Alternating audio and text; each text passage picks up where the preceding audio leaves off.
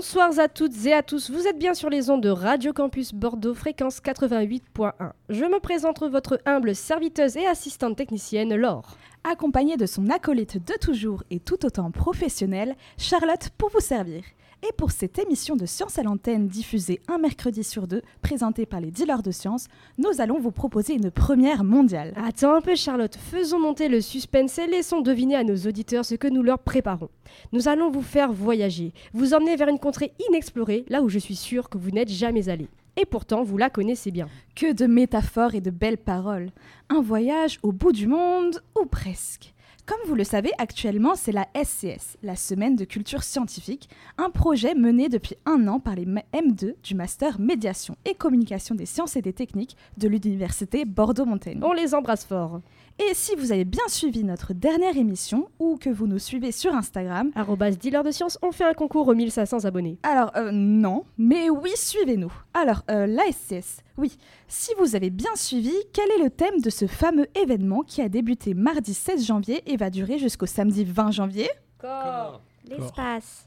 Et en voilà un qui n'a pas écouté. On fait un petit rappel qu'il faut s'inscrire pour les différents temps forts restants, demain jeudi 18 pour le jeu d'enquête et vendredi 19 pour le ciné-débat. On espère que les événements d'hier soir et d'aujourd'hui vous ont plu. Le dernier temps fort de cette SCS sera samedi avec le marché des connaissances qui est gratuit au sein de l'enceinte Cap Science. Trouvez plus d'informations ainsi que du contenu supplémentaire et exclusif sur le site internet réalisé également par les M2 corps.dealerdescience.com. Charlotte, je crois qu'il est temps d'annoncer à nos auditeurs l'objet de notre incroyable expérience. Laure, n'oublie pas que la patience est une vertu. Laissons plutôt la parole à Maxime, reporter pour les actualités de la semaine. Merci Charlotte. Bonsoir à toutes et à tous. On commence ces actualités par le cyclone Bellal qui est passé très près de l'île de la Réunion ce lundi 15 janvier.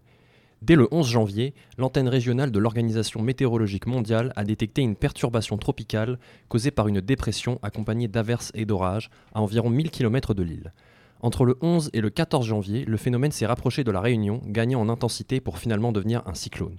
Heureusement, il n'a finalement pas traversé l'île de part en part, mais a seulement longé sa côte nord-est. Les autorités ont malgré tout confiné toute l'île au plus fort de la tempête, le 15 janvier, et déclenché l'alerte violette au cyclone, le plus haut niveau d'alerte. Et niveau victimes et dégâts, ça donne quoi? Un premier bilan de la préfecture de la Réunion mentionne une personne décédée à Saint-Gilles, un sans-abri qui n'a pas pu trouver de refuge à temps.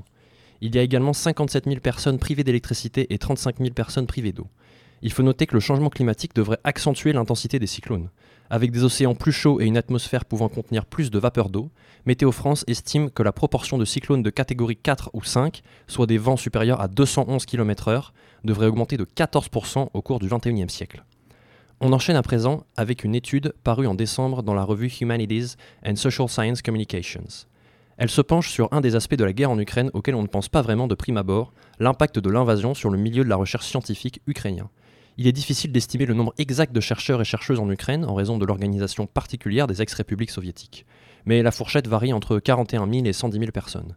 L'équipe derrière l'étude a pu recueillir 2500 réponses de scientifiques ukrainiens à son enquête. Et qu'est-ce qu'on leur a demandé à ces scientifiques? J'y viens justement.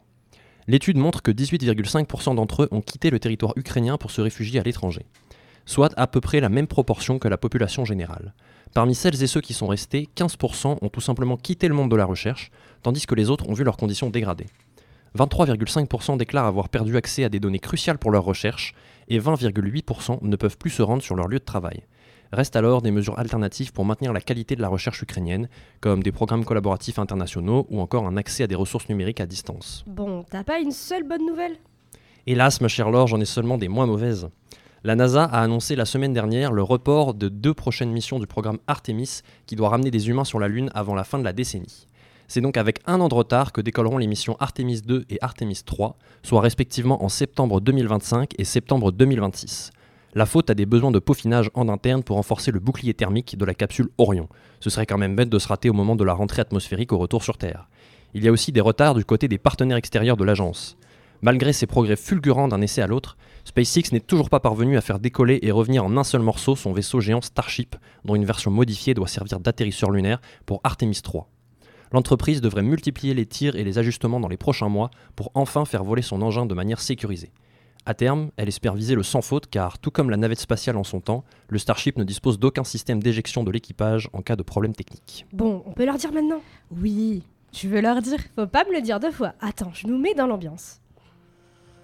C'est une première mondiale que nous vous proposons. Quelque chose d'inédit. Oui, enfin, c'est à moi de le dire, hein. Ta, ta, ta, c'est inédit, grandiose, exceptionnel. Pour cette émission et la SCS, Charlotte et moi allons voyager au sein même du corps de. de. Maxime. Alors moi, on m'avait juste dit de faire l'actualité et l'agenda parce qu'il n'y a jamais personne. Et... Et oui, notre cher Maxime, reporter, sera l'objet d'études. Allez, mets-toi bien sur la croix et surtout ne bouge pas. Tout va très bien se passer. je suis même pas payé. Assez discuté. C'est fou ce qu'il est bavard celui-là. Laure, passe-moi les sangles. Pendant que le cobaye se met en place de lui-même, je vais vous expliquer. Charlotte et moi avons sollicité les plus grands pour créer une machine capable de rétrécir et de voir le corps humain sous un autre angle. De l'intérieur, tout se passe bien du côté du cobaye? Bah, je ne peux plus bouger, donc je suppose que oui. Bon, pendant qu'on fait les derniers réglages, je te propose de t'étendre au maximum. Et pour ça, nous avons ce qu'il te faut. Ah, Mylig, tu tombes à pic. Mes salutations, chers camarades, et bonjour Benjamin Sueur. Bonjour. Vous êtes ingénieur d'études au sein de l'Institut des maladies neurodégénératives du Bordeaux Neurocampus et vous travaillez spécifiquement sur un sujet que presque tout le monde connaît intimement, à savoir la douleur. Plus spécifiquement, la douleur dans le contexte de la maladie de Parkinson. Mais avant de nous tourner vers ce dénominateur commun à tous nos corps, pourriez-vous nous expliquer ce qu'est un, ou une ingé- ingénieur d'études? Oui, alors euh, dans un premier temps, euh, un ingénieur d'études, c'est quelqu'un qui euh, bosse avec des chercheurs principalement. C'est des personnes qui vont permettre aux chercheurs de déléguer des tâches, beaucoup moins qu'un technicien par exemple. Dans la hiérarchie, il y a technicien, ingénieur, assistant ingénieur, ingénieur d'études, donc ce que je suis, et ingénieur de recherche. Et chacun a différents, euh, différents euh, piliers, on va dire, pour pouvoir euh, justement fragmenter au mieux. Le chercheur va vraiment faire en sorte d'avoir l'intégralité du projet. Les ingénieurs, eux, vont avoir une partie du projet qui vont eux-mêmes eux-mêmes gérer. Et après, il y a les techniciens qui vont, eux, faire des manips qu'on leur demande très sporadiquement. Merci beaucoup. Donc vous êtes impliqué dans, un projet dédié à la question de la douleur associée à la maladie de Parkinson. Donc la maladie de, Parkinson, l'imaginaire collectif l'associe généralement à des tremblements à contrôler du corps, mais pas vraiment à de la douleur. Est-ce que vous pouvez nous en dire plus sur cette pathologie et ses effets sur nos corps? Oui, tout à fait. Donc en fait, la maladie de Parkinson, c'est une maladie qui, euh, qui commence avec de la dégénération dopaminergique. Cette euh, dégénération va entraîner les symptômes moteurs auxquels on pense, donc justement tremblement. Mais peut aussi y avoir des problèmes à initier le mouvement, la kinésie, qui est beaucoup moins facile à voir. On va dire que le tremblement, c'est la partie qu'on voit vraiment. Mais il faut savoir que euh, à peu près euh, 25% des cas des parkinsoniens n'ont pas du tout ce problème. En revanche, ce qu'on observe, c'est des symptômes aussi non moteurs. Et donc, parmi les symptômes non moteurs, il y a de la dépression, des troubles du sommeil et la douleur sur laquelle moi je travaille. Et donc, euh, l'objectif, c'est de justement régler ce problème de douleur qui touche environ 85% des euh, personnes parkinsoniennes. Et donc, un problème de santé majeur. Alors du coup, comment on repère Parkinson lorsqu'il n'y a pas ces tremblements? Justement, c'est ce qui est le plus compliqué, c'est-à-dire qu'on peut avoir des premiers symptômes, effectivement, mais c'est vraiment l'apparition des symptômes moteurs qu'on va avoir euh, une piste, parce qu'avant, on peut commencer à avoir des troubles justement anxieux, dépressifs, des troubles du sommeil qui peuvent demander à aller voir chez le médecin, mais vu que ça peut également être sur d'autres pathologies, c'est quelque chose qui est assez compliqué à diagnostiquer en préventif. Après, l'apparition des symptômes euh, moteurs, généralement, il n'y a plus trop de doutes. Mm. Et donc, euh, c'est à partir de ce moment-là qu'on peut commencer à interroger aussi les personnes sur justement le fait qu'elles ressentent ou non de la douleur. Et c'est suite à ça qu'on va pouvoir savoir si ces personnes en question ont besoin ou pas de traitement. Parce que, euh, là je dérive un peu, mais sur les traitements, il y a des traitements qui sont plus ou moins efficaces. Les traitements classiques pour la maladie de Parkinson peuvent soigner certains symptômes, mais pas tous. Et donc, euh, c'est toujours quelque chose d'important aujourd'hui de bosser là-dessus. Donc l'objectif de notre projet vis-à-vis de la maladie et la douleur, c'est donc pas simplement de la comprendre, c'est aussi de travailler directement sur des pistes de traitement?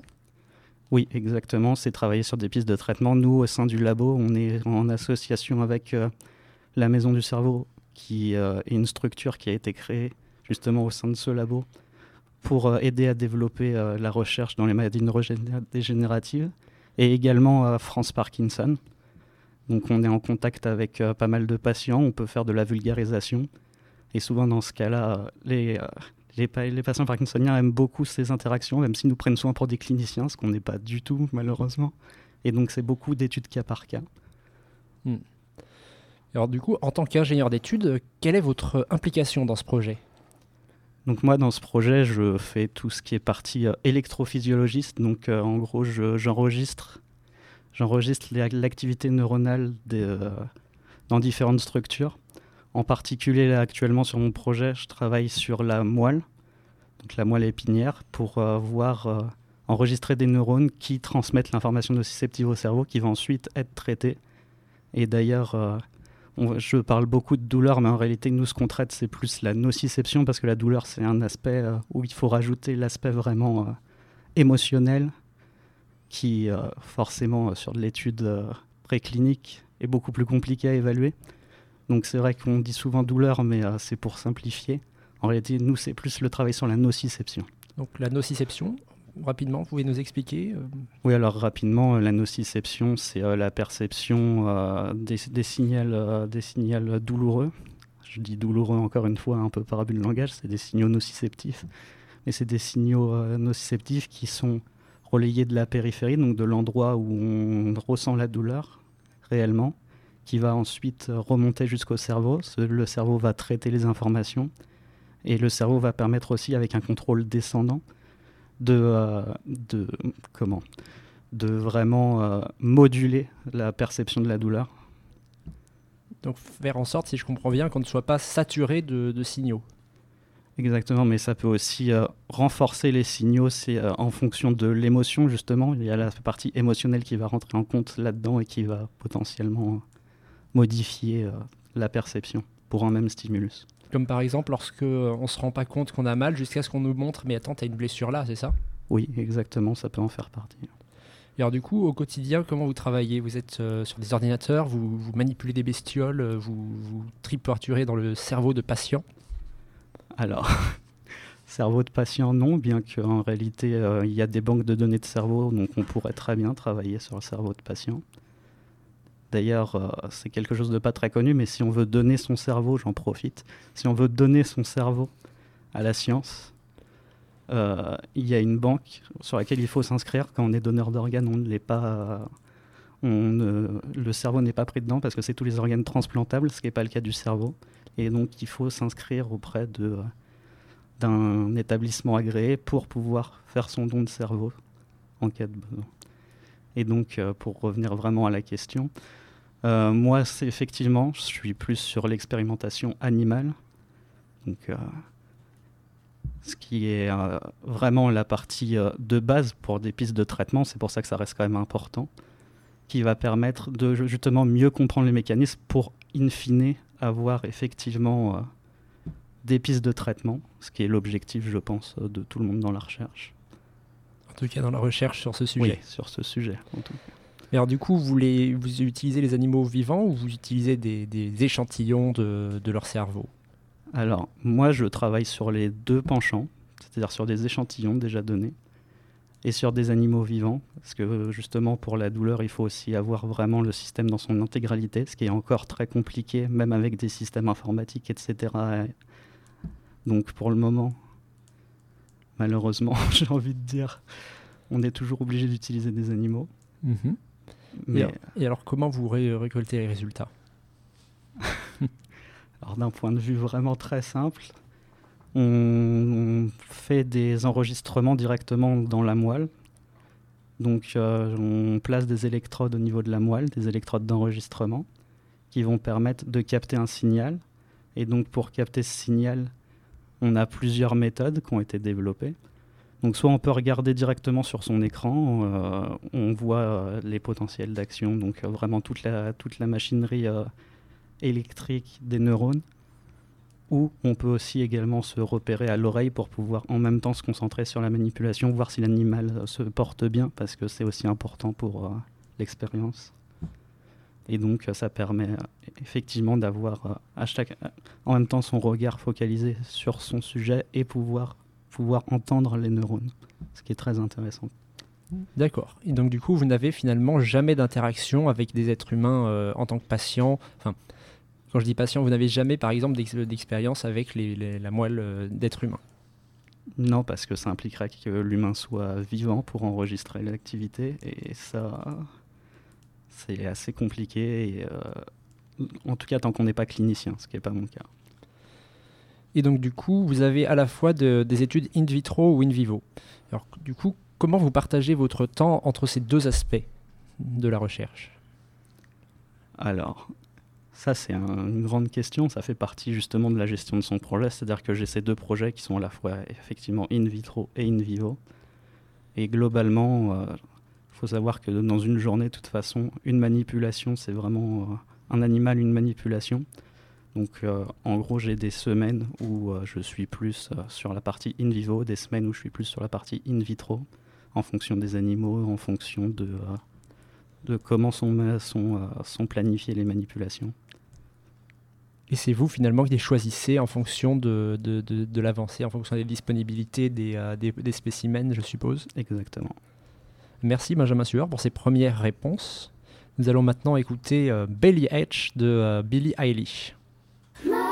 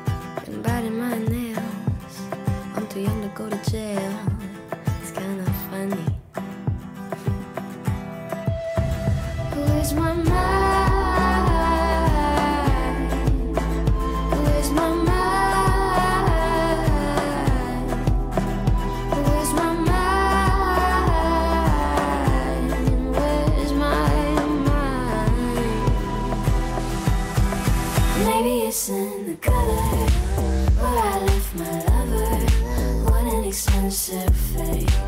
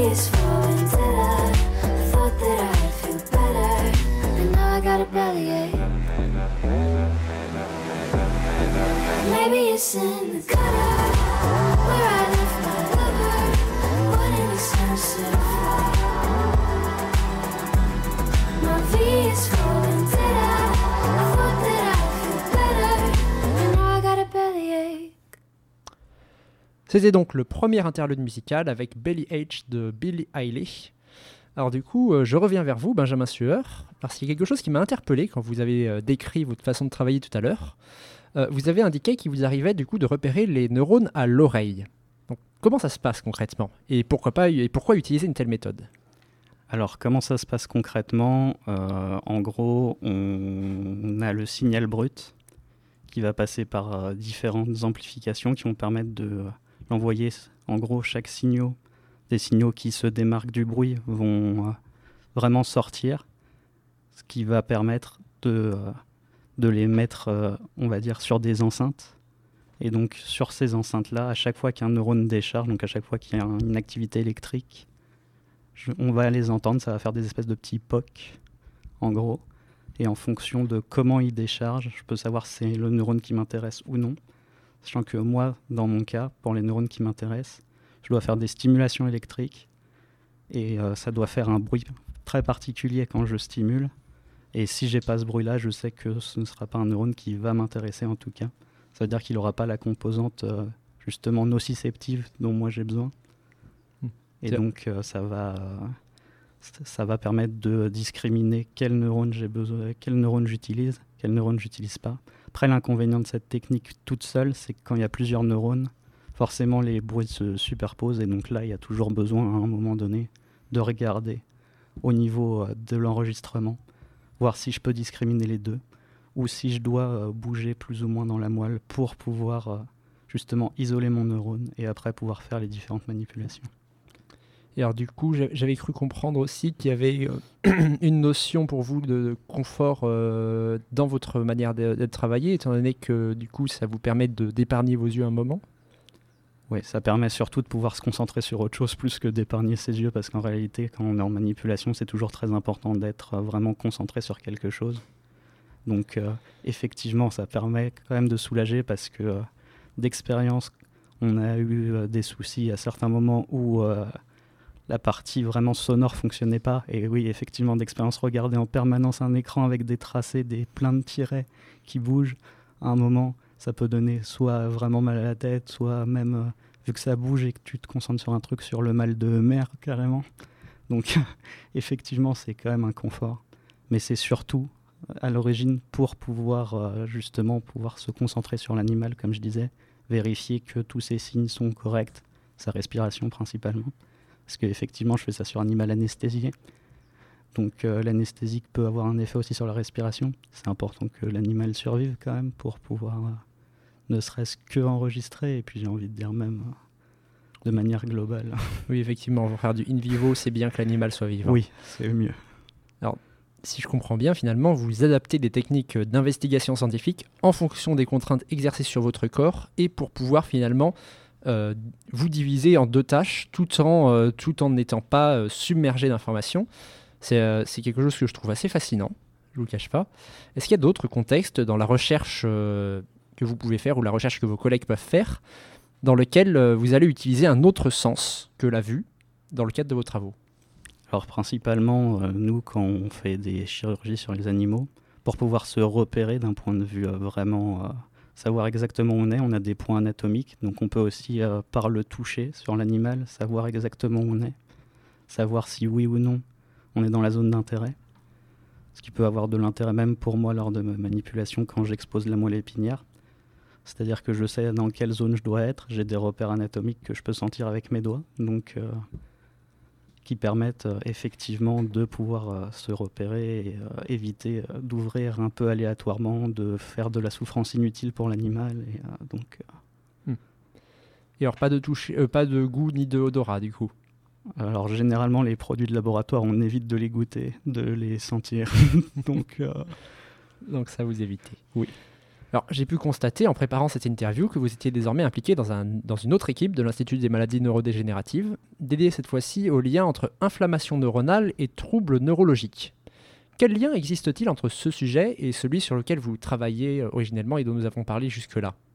Alors, ce qui est très intéressant, c'est que ce projet-là, justement, a été proposé euh, par mon euh, superviseur de stage, parce qu'en réalité, j'en ai pas parlé tout à l'heure, mais j'ai poursuivi là où j'ai fait mon stage, et j'ai eu beaucoup de chance à la fin de mon master de pouvoir être ingénieur d'études, ce qui est loin d'être le cas à la sortie d'un master.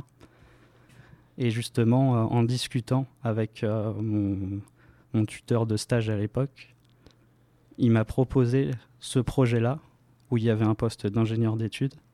Et ce projet, il est relié parce que, en réalité, sur la partie inflammation, il y a un récepteur en particulier qui est étudié dans cette équipe, qui est le récepteur P2X4, qui est donc un récepteur euh, particulier qui, euh, utilise, euh, qui utilise l'ATP, donc, qui est quand même un élément important de base de tout ce qui est machinerie cellulaire, qui ne- qui ne s'exprime que très peu, qui est internalisé globalement dans les cellules.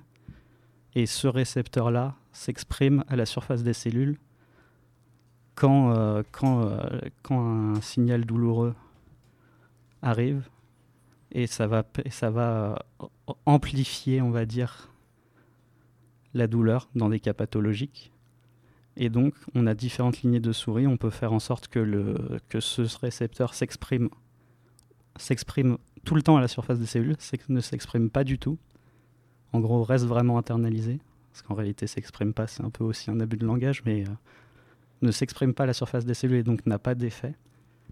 Et donc, mon objectif au sein de ces lignées, c'est de voir euh, justement euh, quel effet euh, la déplétion de ce récepteur ou justement l'expression à la surface va avoir sur la réponse neuronale des neurones justement, des mêmes neurones que je parlais tout à l'heure, pour voir s'il y a une différence dans l'activité de ces neurones et s'il faut plus ou moins les stimuler, parce que comme j'ai dit tout à l'heure, il faut que je stimule, mais à différentes intensités. Et donc savoir si je, si je réduis l'intensité, par exemple, dans les conditions normales, pas de réponse, et euh, si oui ou non, avec euh, l'expression de ce récepteur, pour la même intensité qui n'exprime rien, j'ai une, euh, j'ai un, j'ai une réponse. Et alors, est-ce que vous utilisez les mêmes méthodes que, que pour le, projet précédent, toujours avec du coup l'écoute et le, et le visuel? Oui, tout à fait. C'est-à-dire que sur, cette, manipulation-là, je suis exclusivement en in vivo. En revanche, j'ai pas de partie in vitro, comme ce que je peux faire sur l'autre projet. Mais euh, sur le principe, ça reste euh, identique. Et donc, euh, c'est aussi par cette expertise-là que je peux apporter mon aide à l'équipe et que j'ai été engagé en tant qu'ingénieur, c'est-à-dire en tant qu'ingénieur d'études, c'est-à-dire me concentrer vraiment sur cette partie d'électrophysiologie. Donc l'électrophysiologie, c'est votre domaine, si je comprends bien, votre expertise. Tout à fait. Après, euh, dans le domaine de la recherche, on est toujours multitâche, c'est-à-dire que c'est mon domaine principal, mais je fais toujours des manipulations à droite à gauche pour d'autres choses. Il y a toujours des discussions qui peuvent entraîner des modifications dans ce qu'on fait. Et c'est pour ça que c'est aussi très important dans l'aspect laboratoire. D'être dans deux équipes, pour moi, c'est une chance parce que ça fait plus de personnes avec qui discuter de ça. Et donc, euh, ça permet aussi d'élargir un peu euh, toute, sa, toute, sa, toute sa connaissance, on va dire, mais aussi tout son, tout son esprit critique. C'est intéressant d'avoir plus de points de vue. Et alors du coup, puisqu'on parle d'élargissement, est-ce que vous pensez que euh, vous allez pouvoir continuer un peu dans la lancée et, travailler sur d'autres projets à l'avenir, toujours du coup avec ce, lien avec les, les- récepteurs, c'est nocipodécepteurs, désolé Les récepteurs nociceptifs. récepteurs nociceptifs, mes excuses. Donc, est-ce que vous pensez que vous allez pouvoir continuer à- à- avec d'autres projets euh, à travailler sur ces récepteurs nociceptifs dans d'autres situations? Alors, euh, c'est vrai que pour le moment, moi, je me suis vraiment concentré sur euh, les douleurs liées à Parkinson, mais euh, euh, l'expression de la douleur, elle peut être multifactorielle et donc, effectivement, dans plein d'aspects différents de la douleur, que ce soit des douleurs chroniques, des douleurs aiguës, les mécanismes sont totalement différents et donc, euh, c'est. euh, effectivement, je pense que la douleur, on n'a pas fini d'entendre parler, malheureusement. Mm. Et encore, malheureusement, finalement, c'est une bonne chose, je pense. Oui, parce qu'après tout, si on ne sent pas la douleur, on ne sait pas où est-ce qu'on est blessé. Oui, exactement. Pour conclure cette, euh, cette cette interview, dans quelle mesure pensez-vous que vos recherches actuelles euh, pourront impacter les conditions de vie des patientes et patients atteintes et atteints de maladies neurodégénératives ou de troubles neurologiques dans 10, 20 ans ou, ou 50 à tout hasard? Honnêtement, nous, en recherche fondamentale, ça sera pas 10-20 ans, donc 50, ça me semble plus raisonnable.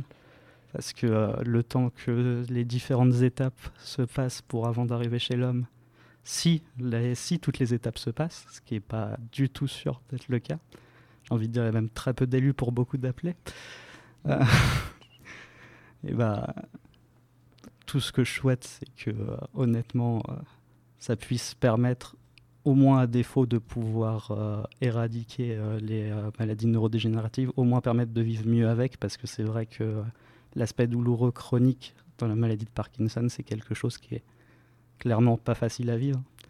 C'est quelque chose euh, qui touche euh, beaucoup les patients, comme je disais tout à l'heure, hein, avec France Parkinson, nous on a discuté avec pas mal de patients. Et c'est vraiment quelque chose euh, qui les touche beaucoup, bien plus que finalement les tremblements qui est plus gênant d'un point de vue, on va dire, de l'habitude, mais ces personnes à force ont, ont, des petits tips pour pouvoir gérer ça. Mais la douleur, c'est toujours extrêmement compliqué. Bien, merci beaucoup, euh, Benjamin Sueur, d'avoir accepté de répondre à nos questions. Merci à vous. Merci beaucoup, Maïlik. En tout cas, c'était passionnant. Nous avons quasiment fini, Maxime. Le temps d'une musique et nous pourrons y aller. J'aime bien Jacques Brel. Eh bien, ce sera Tovlo avec son hit Talking Body.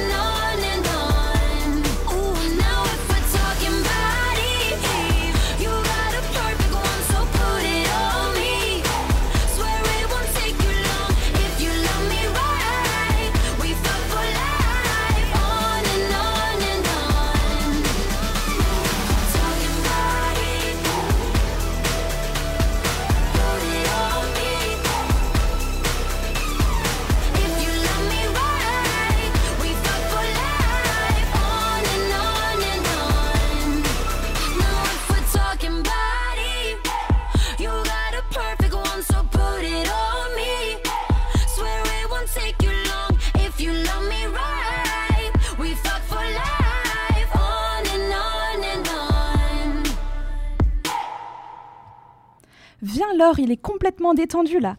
Attache ta ceinture et en route vers le système de Maxime. Youhou Waouh J'aurais jamais pensé vivre ça un jour. Tu te rends compte? On est dans un corps humain. Je suis émue. Je crois que je vais pleurer. Alors laisse-moi les commandes alors, vu que tu n'y vois rien. Ah non, toi t'as pas eu ton permis. Hors de question que j'ai un accident dans le corps de Maxime. Ouais, non, vas-y, pousse-toi là, ça fait 5 minutes que tu pilotes, c'est mon tour. Mais rends-moi le volant. C'est moi la pilote en chef. Tu vas abîmer le cobaye en plus. Bon, dans 10 minutes, tu me laisses. Oui, promis. Allez, chute maintenant et fais ton travail de guide là. Euh, bah, comme tu peux le voir, on est dans la bouche de Maxime et il a toutes ses dents. Oh waouh Mais attends, il y a un drôle de vieux personnage là-bas. Ça me rappelle une série de mon enfance. Eh oh, quelle est cette tintamarre? J'ai du travail, moi, là. Excusez-moi, euh, nous sommes des, explo- des exploratrices et nous visitons le corps de Maxime. Pourrions-nous savoir sur quoi vous travaillez exactement? Ah, si je peux me permettre, vous avez pas atterri au meilleur endroit. Regardez cette grosse masse humide, là. Il s'agit de la langue de Maxime. Waouh, mais c'est hyper musclé ce truc. Écoutez, maintenant que vous êtes là, je vais vous faire une petite visite. Visiblement, mon super hôte s'est goinfré de tartines au beurre ce matin. Nous allons étudier sa digestion. Et j'espère que c'était du beurre salé, hein Avec ses dents et sa langue, Maxime a effectué une première digestion mécanique en mastiquant et en déglutissant. Oh mais Burk, notre vaisseau est trempé. Tout à fait, cher ami. Il s'agit de la salive qui lubrifie et dissout les aliments. Elle contient une enzyme qui digère les glucides. Vous êtes en train d'assister en direct à la première transformation de l'amidon contenu dans le pain, en glucose. L'amidon En fait, l'amidon, ce sont des polymères non utilisables pour l'organisme. C'est pourquoi c'est nécessaire de le diviser en plusieurs monomères pour qu'il devienne assimilable par les cellules. Incroyable. Mais je vois encore plein de gros morceaux là. hein. Pff, ne soyez pas stupide, la digestion ne s'arrête pas dans la bouche, voyons. Visitons maintenant l'œsophage. Hmm, ce toboggan là? Ce super tube permet l'acheminement des aliments, les enfants. Regardez autour de vous. Il contient plusieurs couches, et ces différentes couches contiennent des muscles squelettiques, parce qu'en effet, la déglutition est volontaire. Il contient aussi des glandes qui sécrètent le mucus, et ce mucus nous permet d'aller plus vite et de descendre les aliments vers l'estomac. Trop bien. On va de plus en plus vite. Aïe, euh, je crois qu'on est arrivé. Eh, mais ça bouge beaucoup aussi. Bienvenue dans l'estomac, jeune camarade. Le sac musculeux de l'estomac, c'est trois couches de muscles qui effectuent une digestion mécanique en se contractant et en brassant le contenu. Tiens-toi à moi, Charlotte, ça glisse. Bien vu. En fait, le but de l'estomac, c'est de fabriquer une espèce de bouillie appelée la chymacide, grâce également à la digestion chimique des enzymes. Ce que vous voyez là, c'est toujours les tartines englouties par Maxime. Regardez, on voit que les protéines du pain sont hydrolysées en chaînes d'acides aminés plus petites. Fascinant, n'est-ce pas? Eh mais c'est super acide comme milieu. Fine analyse, cher ami. En effet, l'enzyme qui dénature les protéines n'est activée qu'en contact de protéines alimentaires, et elle est régulée par les cellules présentes dans la glande gastrique. Ouais ouais, super super. Euh, c'est quoi ce chemin là Ah, cette soif d'apprendre, ça me rappelle ma jeunesse. Vous vous dirigez vers l'intestin grêle, jeunes gens. Oh mais les restes de tartines de beurre arrivent. Regarde Laure. Et ils arrivent pour se mélanger ensuite avec les sécrétions du foie et du pancréas afin de faire l'hydrolyse. Et là, c'est la fin de la digestion alors. Vous pouvez voir que les mouvements de l'intestin grêle et la bile du foie permettent l'émulsion des lipides. Ils se transforment ainsi en acides gras. Associée à la digestion enzymatique par les enzymes du pancréas, la tartine de beurre de Maxime est réduite en bouillie. Et les parois de l'intestin grêle autour de vous finissent l'hydrolyse et absorbent le nutriment. Mais alors, pourquoi sur la paroi, il y a des plis comme ça? Parce que l'intestin grêle a besoin de temps et d'espace. Ainsi, il augmente sa surface de contact pour que les nutriments viennent rencontrer la paroi plusieurs fois. D'ailleurs, vous pouvez voir que la paroi est composée de cellules jointives, les entérocytes juste là. Les entéros quoi? Les entérocytes, des cellules qui sont composées de nombreuses mitochondries parce qu'elles ont besoin de beaucoup d'énergie. Elles contiennent des transporteurs qui vont permettre d'amener les nutriments vers la voie sanguine et lymphatique pour qu'ils soient assimilés et ainsi donner de l'énergie aux cellules. Mais attends, je viens de capter. Si Maxime, il a mangé des tartines, que ça au réveil, c'est pas une super alimentation? Ah mais tu as tout à fait raison, cela ne couvre pas du tout les besoins en nutriments de notre corps. Et qu'est-ce qu'il manque du coup? Hmm, voyons si vous avez suivi tout d'abord. Quels sont les nutriments apportés par la tartine au beurre de Maxime? Bah, du pain. Et le pain, c'est dans le groupe des céréales, hein Hmm, Du pain blanc si nous voulons être exacts. Et le pain, c'est de l'amidon. Ah oui, oui, l'amidon, c'est un glucide difficile à digérer. Un bon point pour toi, mon enfant. Le pain, c'est aussi des protéines, mais des protéines qui ne contiennent pas tous les acides aminés. Par exemple, il manque la lysine. Et est-ce que c'est pour ça qu'on nous dit tout le temps d'associer les céréales et les légumes secs? Les légumes secs contiennent de la lysine, bien entendu, mais ils sont en déficit de méthionine. Tout l'inverse des céréales. Et en associant céréales et légumes secs, on obtient tous tous les acides aminés vitaux pour notre santé. Et mais le beurre, c'est pas des légumes secs, si? Aucunement Maxime ne semble pas avoir réfléchi à son bilan nutritionnel avant de manger cette tartine.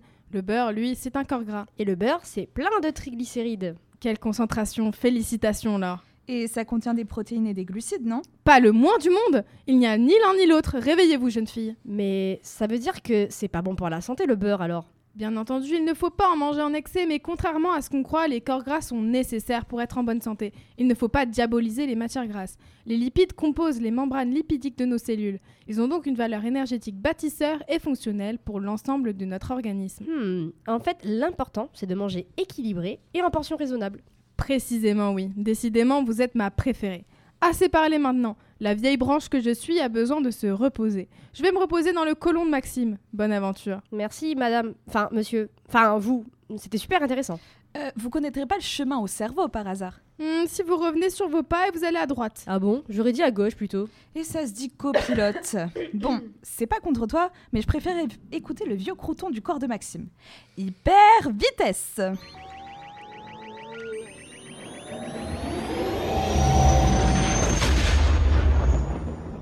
Laure, laisse-moi te présenter le cerveau de Maxime. Je vais prévenir la tour de contrôle pour leur dire qu'on est bien arrivé dans le cerveau. Allô, allô? Allô? Ici Laure et Charlotte pour la mission. Nous sommes bien dans le cerveau du cobaye. Est-ce que vous me recevez? Bonsoir, je suis la conscience de Maxime. Pauline, on sait que c'est toi. Arrête tes sottises, on n'a pas le temps là. Ouais, c'est moi. Bonsoir Charlotte et Laure. Ce petit voyage au sein du corps de Maxime a réveillé une certaine nostalgie en moi. Peut-être aussi parce que c'était le Blues Monday, mais bon, passons. Vous savez, le jour où je me suis vraiment dit Waouh, le corps humain est incroyable, il est beau et il est fort. Euh, non, mais je sais pas si c'est le moment et l'endroit pour nous partager ça, Pauline. C'était quand euh, je devais avoir 16 ans, et je peux vous dire que ça remonte du coup maintenant. Qu'est-ce qui remonte? Chut, Laure, la lance pas. Mon âge, voyant, c'était lors d'un spectacle de cirque mêlé à de la danse. Les artistes, hommes et femmes, se portaient mutuellement. Tous avaient différentes morphologies, en plus de porter leur propre corps, ils portaient avec grâce leurs collègues. C'était tout bonnement incroyable, cette force qui émanait d'eux. Je n'avais même pas envie de perdre 0,1 seconde de temps à fermer mes paupières pour regarder au maximum ce spectacle merveilleux. En tant que scientifique spécialiste du corps humain, j'aimerais à travers ces faits scientifiques montrer que chaque corps est fantastique et unique. Et oui, pour vous peut-être que ce sont des phrases bateaux, mais écoutez donc et n'osez plus me dire que vous n'aimez pas votre corps. J'ai hâte d'entendre cela. Vous êtes une œuvre d'art façonnée depuis des milliers d'années. Le code génétique humain contenu dans l'ADN est, composé de plus de 3 milliards de paires de bases. Chaque cellule de notre corps contient cette incroyable bibliothèque d'informations qui dicte notre développement, nos caractéristiques et même nos prédispositions. C'est comme si chaque être humain portait en lui une œuvre littéraire d'une complexité sublime. On est un peu comme une énorme bibliothèque, comme celle de l'université. Oui, enfin, j'aurais plutôt dit celle du congrès, moi. La plus grande bibliothèque du monde, j'aime cette comparaison. Votre cerveau, quant à lui, est composé d'environ 86 milliards de neurones, ces cellules nerveuses qui transmettent l'information à travers des synapses. Ah bah tiens, c'est peut-être pour ça que t'es pas toute seule dans ta tête, Laure. C'est autre chose cela. Chaque pensée, chaque émotion, chaque souvenir est le résultat d'une danse complexe entre ces neurones. Votre corps, chaque jour, crée le plus beau des ballets électrochimiques. Marie-Claude Pietragala sort de ce corps. Maintenant, votre réseau vasculaire.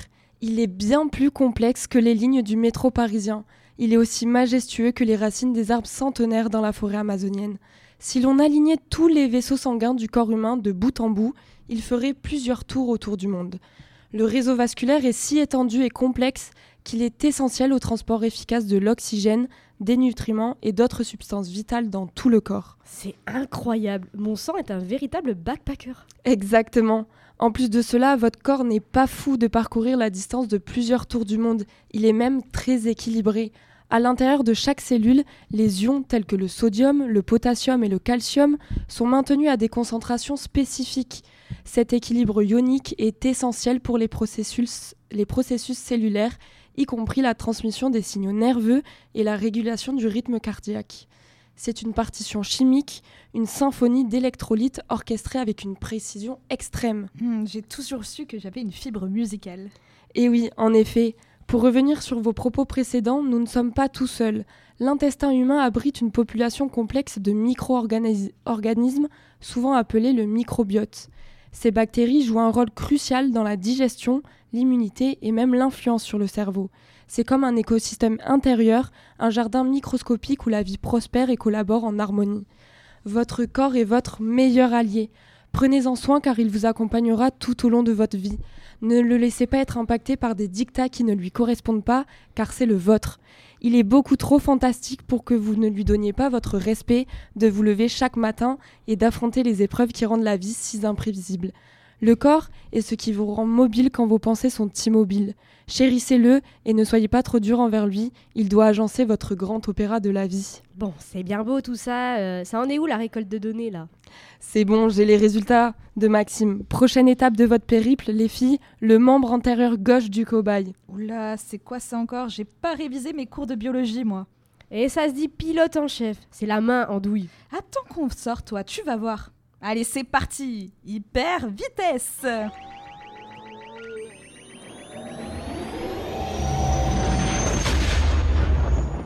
Bon, t'es sûr que tu t'es pas trompé cette fois? Et tu vois le gros bouton rouge là?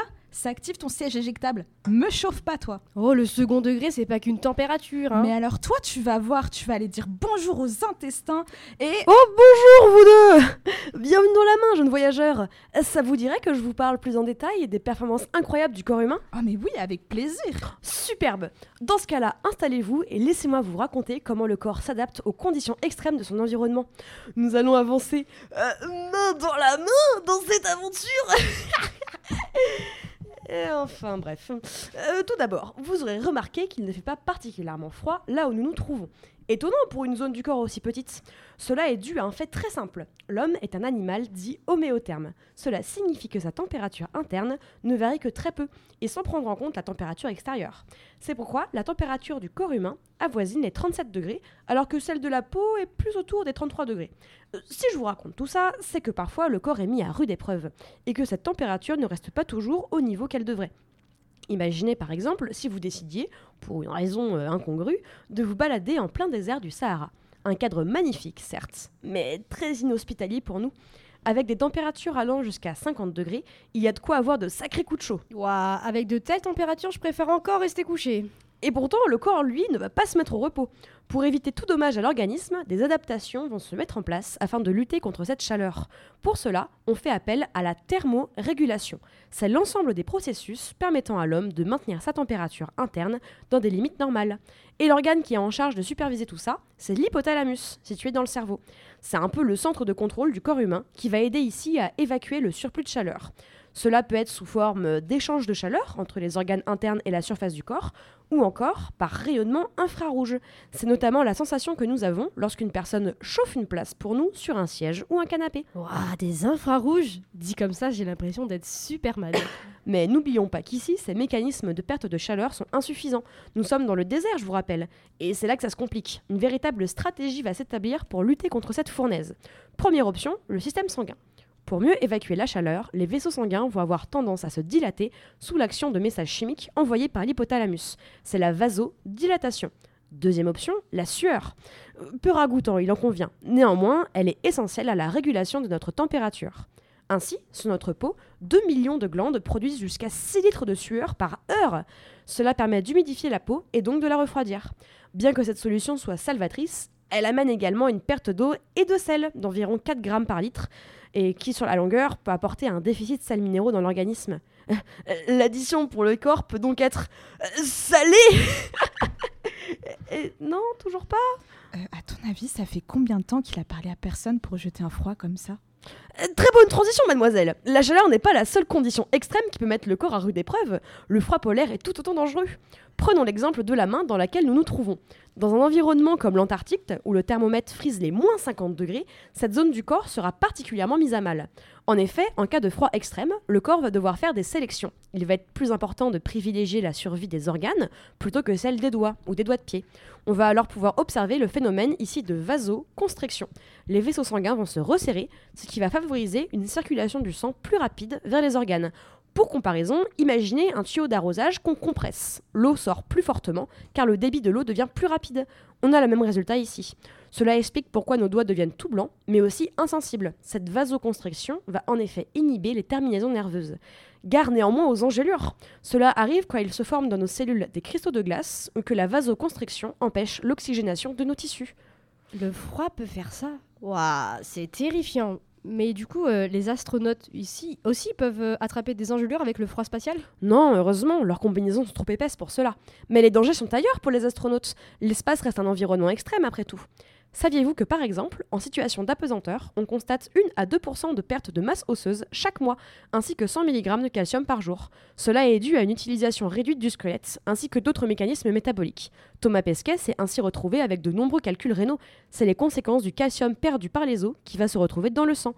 Et je ne parle même pas des nausées ou des vomissements dus à ce qu'on appelle un mal de l'espace.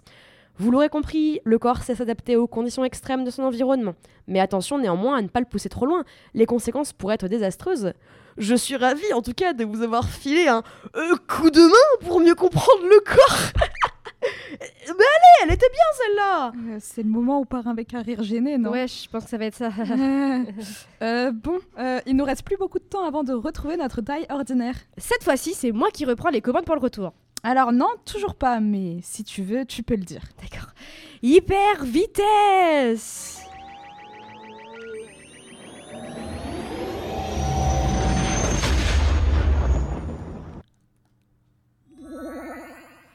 Bon, on s'est un peu perdu en chemin, mais on est enfin à l'air libre. Et on a retrouvé notre taille normale.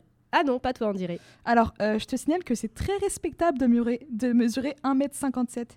Et de toute façon, au lieu de te concentrer sur ma taille, va voir si Max va bien. Rebonjour Maxime, ça va? J'ai l'impression que oui, tout a l'air d'aller. Petit test alors pour vérifier que tout va bien. Que se passe-t-il niveau événements dans les jours à venir? En ce début d'année 2024, on retrouve les apéros recherches dès la semaine prochaine, le mardi 23 janvier de 17h30 à 19h dans l'atrium de la bibliothèque Lettres Droit de l'université Bordeaux-Montaigne. Venez discuter avec les doctorants et doctorantes de leurs recherches menées en thèse. Jusqu'au 7 avril, venez aussi découvrir l'exposition Ville en Gironde au Moyen Âge aux archives départementales de la Gironde. L'entrée est gratuite et elle est ouverte tous les jours, hors week-end et jours fériés, entre 9h et 17h. Nous en parlions en début d'émission, la semaine de culture scientifique et technique des dealers de sciences est en ce moment. Vous pouvez encore découvrir les temps forts restants à Cap Science, à savoir le jeu d'enquête Detective Access, le jeudi 18 janvier entre 9h et 17h, et le marché des connaissances samedi 20 janvier de 14h à 18h. Un autre temps fort se déroulera vendredi 19 janvier au cinéma Jean Eustache de Pessac. Rendez-vous à 20h15 pour le ciné-débat sur le thème des exoplanètes, ces mondes lointains et inconnus. N'oubliez pas de vous inscrire pour réserver vos places gratuitement, ça se passe sur le site corps.dealerdescience.com. Hmm, tout m'a l'air en règle, aucun problème à signaler. Encore une expérience rondement menée par nous. Merci Laure pour ce moment partagé à deux. Tout le plaisir est pour moi, ma chère. Merci également à vous, auditeurs, d'avoir suivi cette escapade plus que rocambolesque. Nous vous rappelons que la semaine de culture scientifique bat son plein et nous vous attendons nombreux et nombreuses. En tout cas, j'en ai vu de toutes les couleurs avec cette aventure. Oh, couleur, mais ce serait pas le thème de notre prochaine émission, Laure? Effectivement, votre duo favori sera de retour mercredi 31 janvier pour Science à l'antenne et nous allons vous en mettre plein la vue. Bien dit ça On se donne rendez-vous à 19h, toujours sur les ondes 88.1 de Radio Campus Bordeaux. C'était Charlotte et Laure des Dealers de Sciences. Bonne soirée